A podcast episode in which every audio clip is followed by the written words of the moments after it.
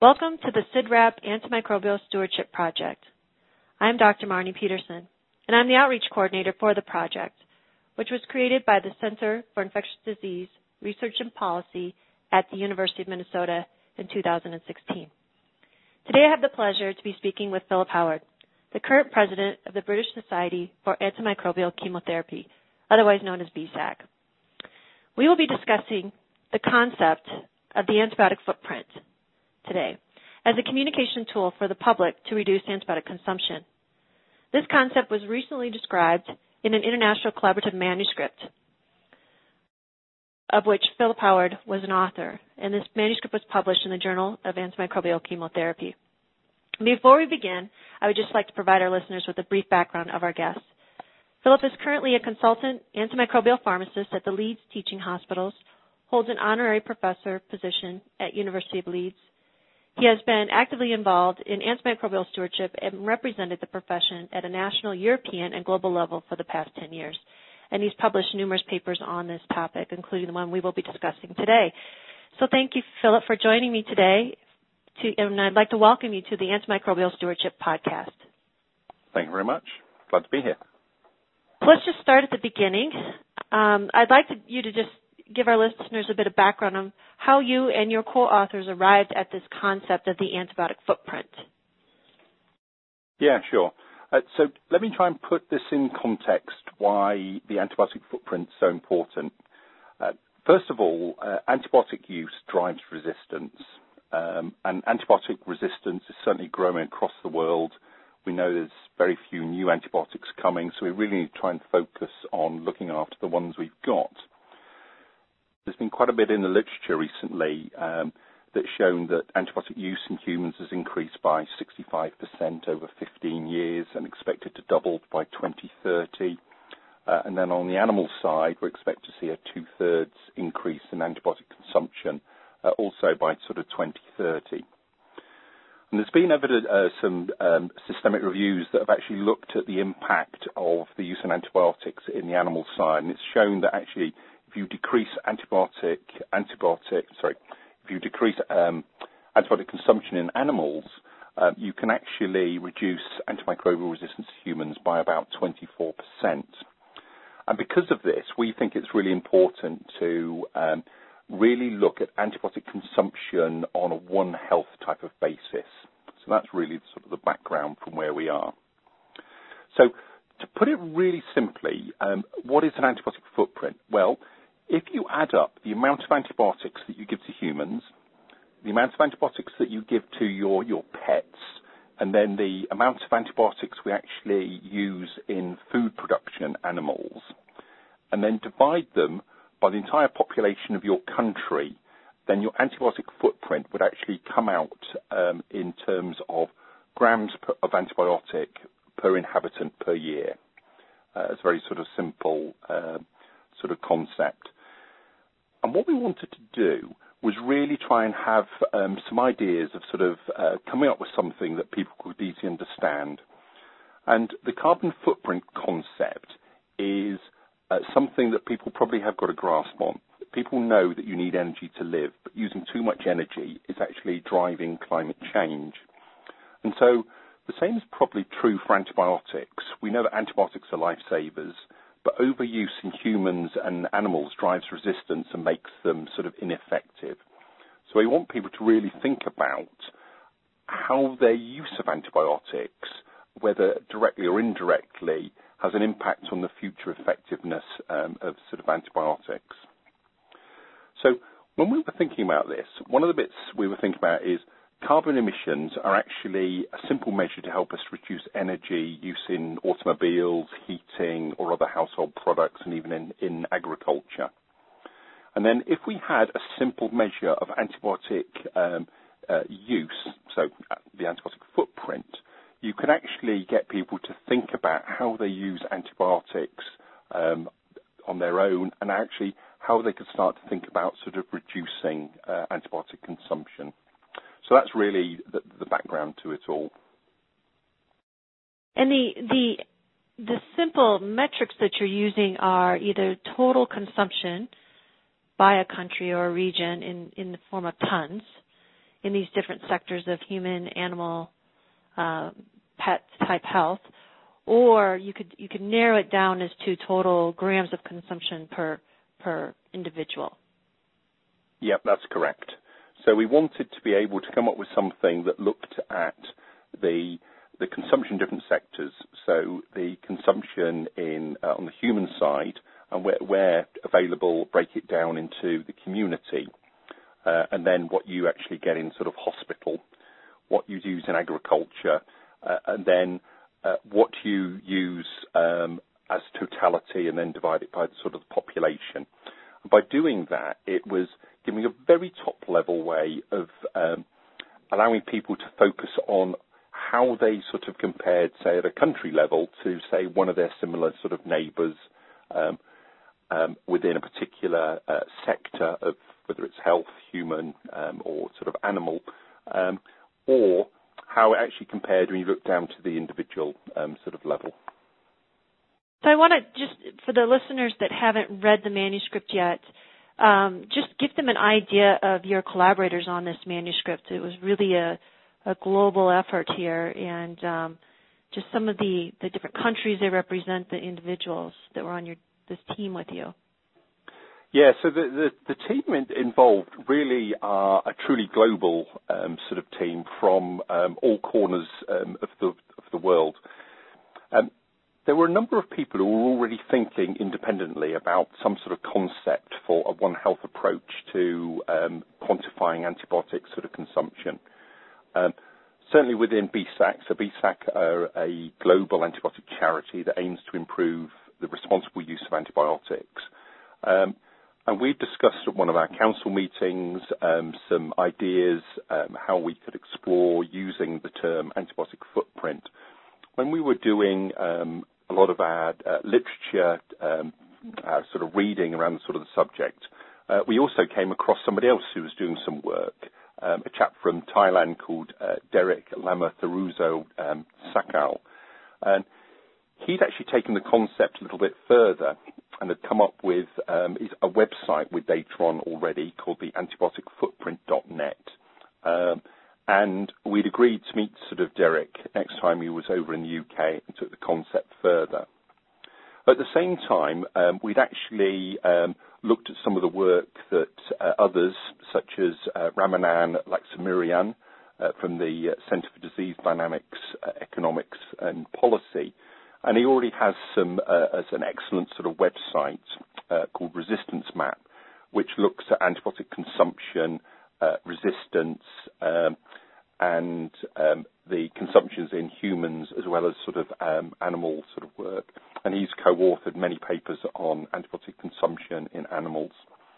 And then some of our other um, um, contributors to this, we we wanted to make sure that we got people who were veterinarians and they and experts in the use of antibiotics sort of in animals. Um, so we'd worked with uh, David Barrett uh, from the UK, uh, and then Peter Collignon from Australia, who's done uh, a lot of work around sort of antibiotics and resistance uh, and sort of food sort of out there. Um, and then we picked up other people who've been doing lots of work um, with some of the work that United Nations has been doing um, around antimicrobial resistance, such as Marc Mendelson, um, uh, and then others such as Lee, Lee Xiang Su um, from um, Singapore.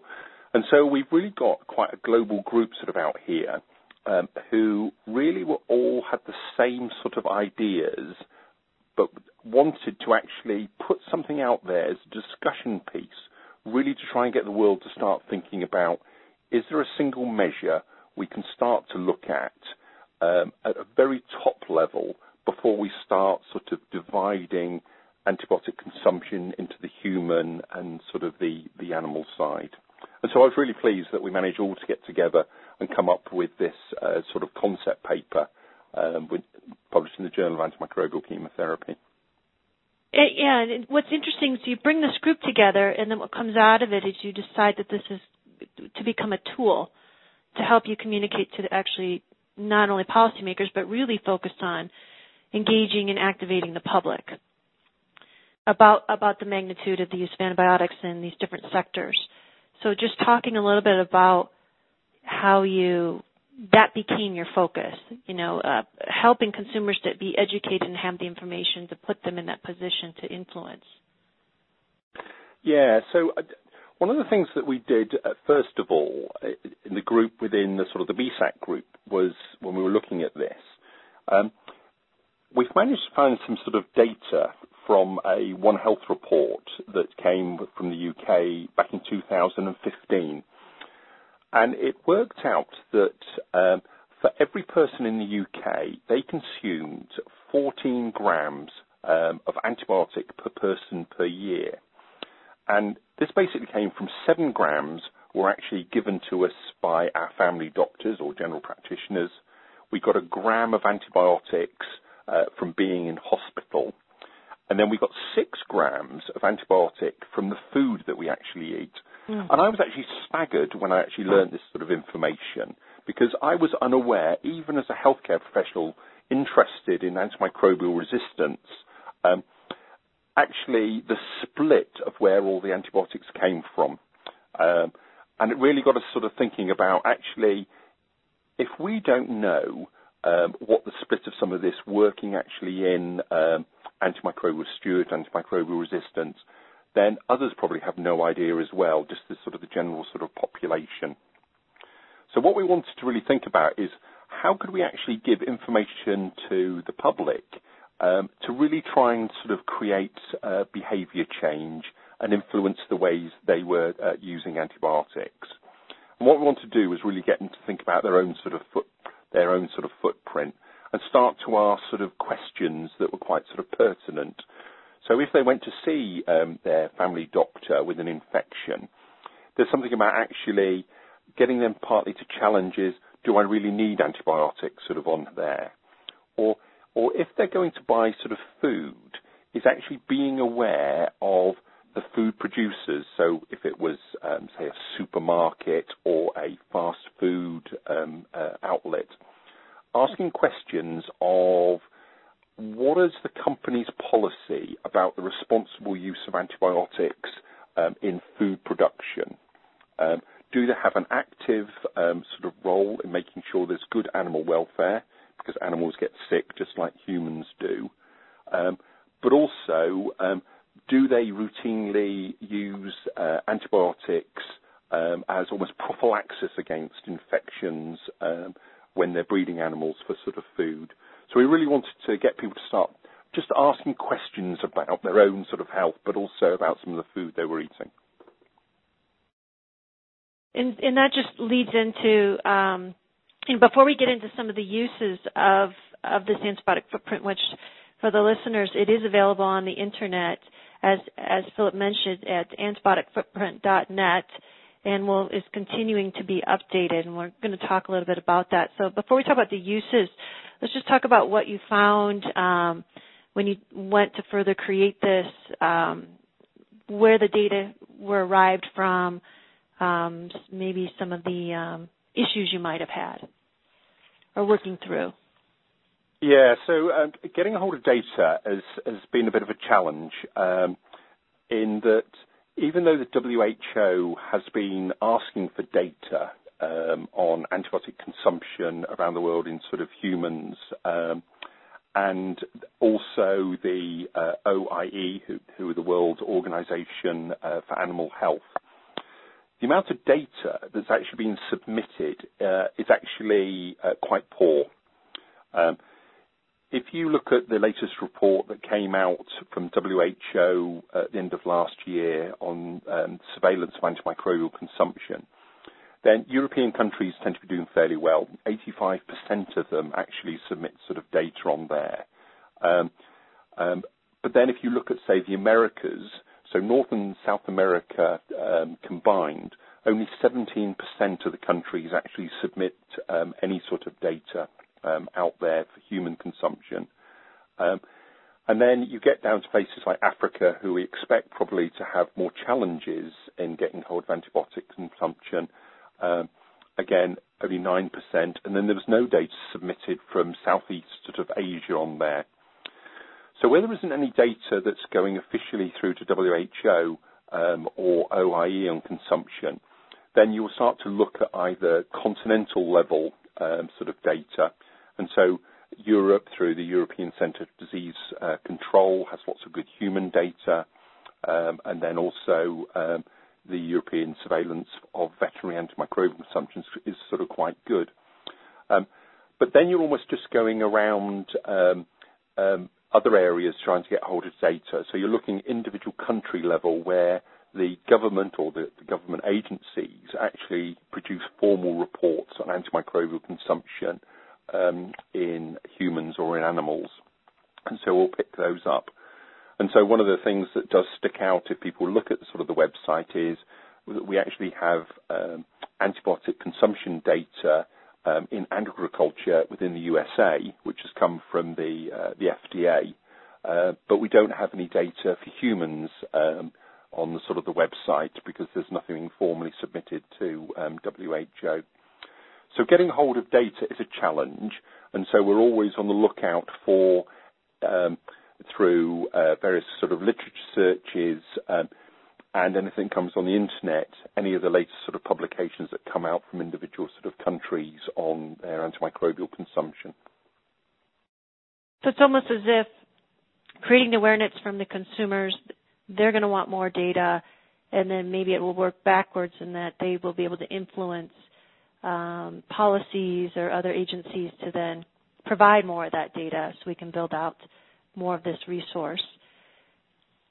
Yeah, no, I, I think that's very true. So uh, certainly, if I was living in a country where there was uh, wasn't any data out there, um, I would think I would be almost asking questions on why. Certainly, uh, if I lived in a high-income country, why isn't my data being submitted? Mm-hmm. Um, is it because there are problems in actually collecting the data? But then others might um, be asking the questions: Is is it because individual countries want to hide something because they're not performing well and, and, and get to a state of actually improving their uh, consumption uh, before they submit? I'm sure that's not the case. Uh, um, it's probably more of some of the logistics of getting accurate sort of data sort of on there. Um, but certainly, if I was a consumer, I'd, I'd be certainly asking questions. Absolutely. Uh, also in the in the manuscript you describe how the tool and as you collect more data could be used to help set uh, and support global target setting for reducing antibiotic consumption in the future. And you've you've got some examples there. Um, do you, do you have some ideas around that, or have had some conversations with your colleagues?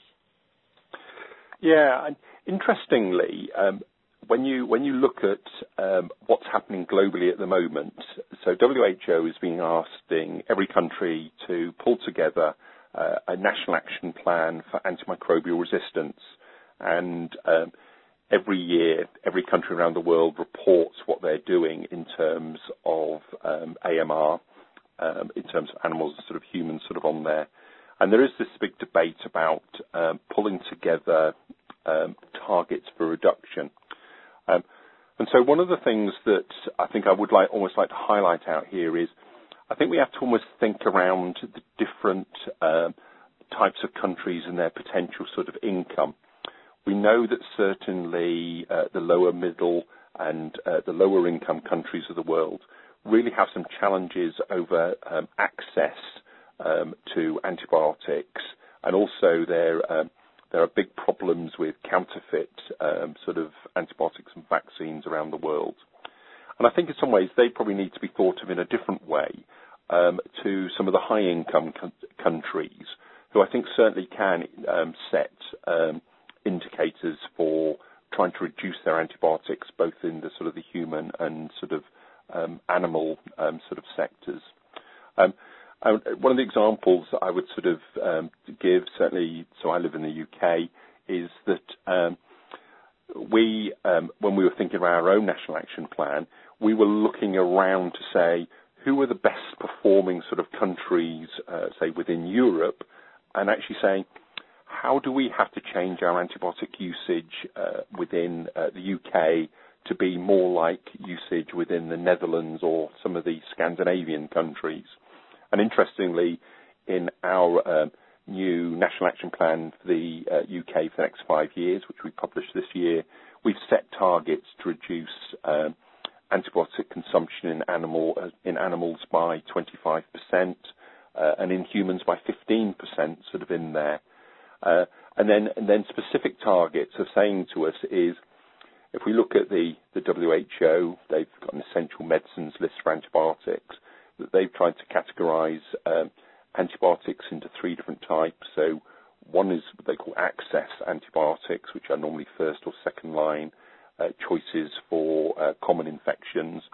Uh, watch antibiotics where they're more likely to drive resistance, um, but can be used uh, where there are resistance. So example might be ciprofloxacin for cystitis. And then reserve antibiotics, which is antibiotics we we want to use as last line. So it might be things like um, some of the polymyxins and things like that. And so we've we've set targets in the UK to reduce those by 10% over the next sort of five years. And it would be nice in some ways for other countries to do something sort of similar. So looking at their peers, depending whether they are a high income, um, high middle income, or one of the um, LMIC countries, to set those levels, but almost to have a top level um, indicator in sort of um, in terms of sort of grams uh, per inhabitant sort of per year, and to say as we work together, can we set this target for how we want to um, sort of end up sort of reducing?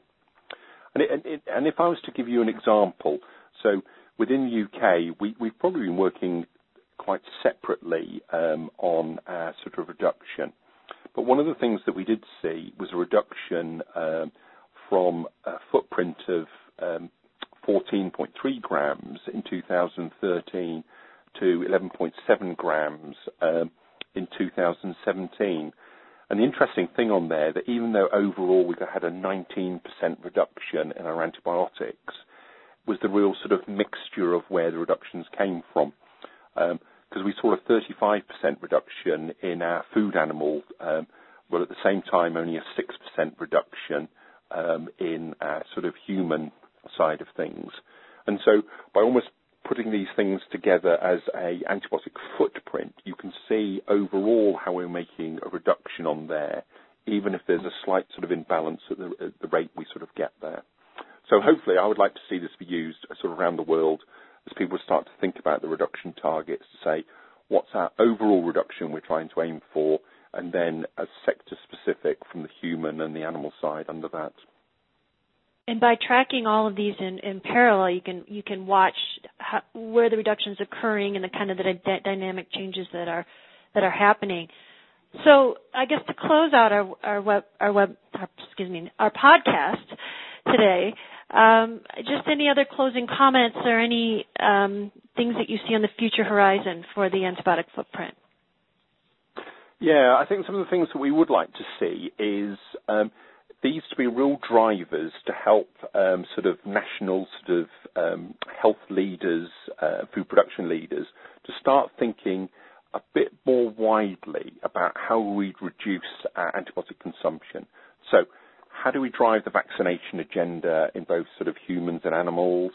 How do we drive the agenda around better hygiene, so that's hand hygiene, food hygiene, dental hygiene, um, sort of around there?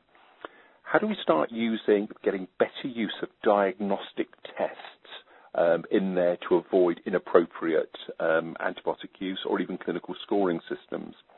And ideally, I'd like to see almost, if we can end up doing it, is coming up with calculators to help us look at what the potential impact could be, a bit like we've seen on the sort of the carbon sort of footprints out there.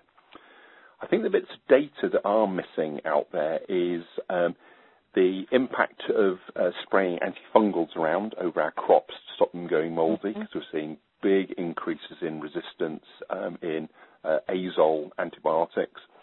Uh, and then also the impact of um, um, from waste products. So hospital sewerage going in there, they're big users of antibiotics, see resistance there, and also from the farms. Um, and also one of the bits it is missing is the impact of pharmaceutical production of antibiotics in parts of the world like China and India to make sure that we're not uh, putting the effluent into the sort of the waterworks out there. So I think it, as we get better data, we can certainly make this sort of much larger. Yeah. Uh, and then hopefully have something a bit like people when they're coming to buy their uh, their next car or things like that. Really to have some easy to use calculators at hand or questions to sort of ask about their own sort of lifestyle choices, uh, but also uh, uh, some of their other sort of health related things. So hopefully this will grow, uh, but it needs people to start submitting their data routinely and being a lot more open in what we do. I think that's a perfect way to close. You know, growing the tool with more data, but bringing it back to putting it into the hands of the consumer so they can make those better choices and have that activism. With that, I'll just close and thank you, Philip, so much for your conversation with us today on the um, Antimicrobial Stewardship podcast. And um, if you'd like, to, for the listeners, we have our podcast posted at our website, CIDRAP, C-I-D-R-A-P dot U-M-N dot edu forward slash ASP. And also check out, please go to the antibioticfootprint.net so you can visually see this data displayed. It will um, be very impactful to you. Thank you so much, Philip. Very much. Bye-bye. Bye-bye.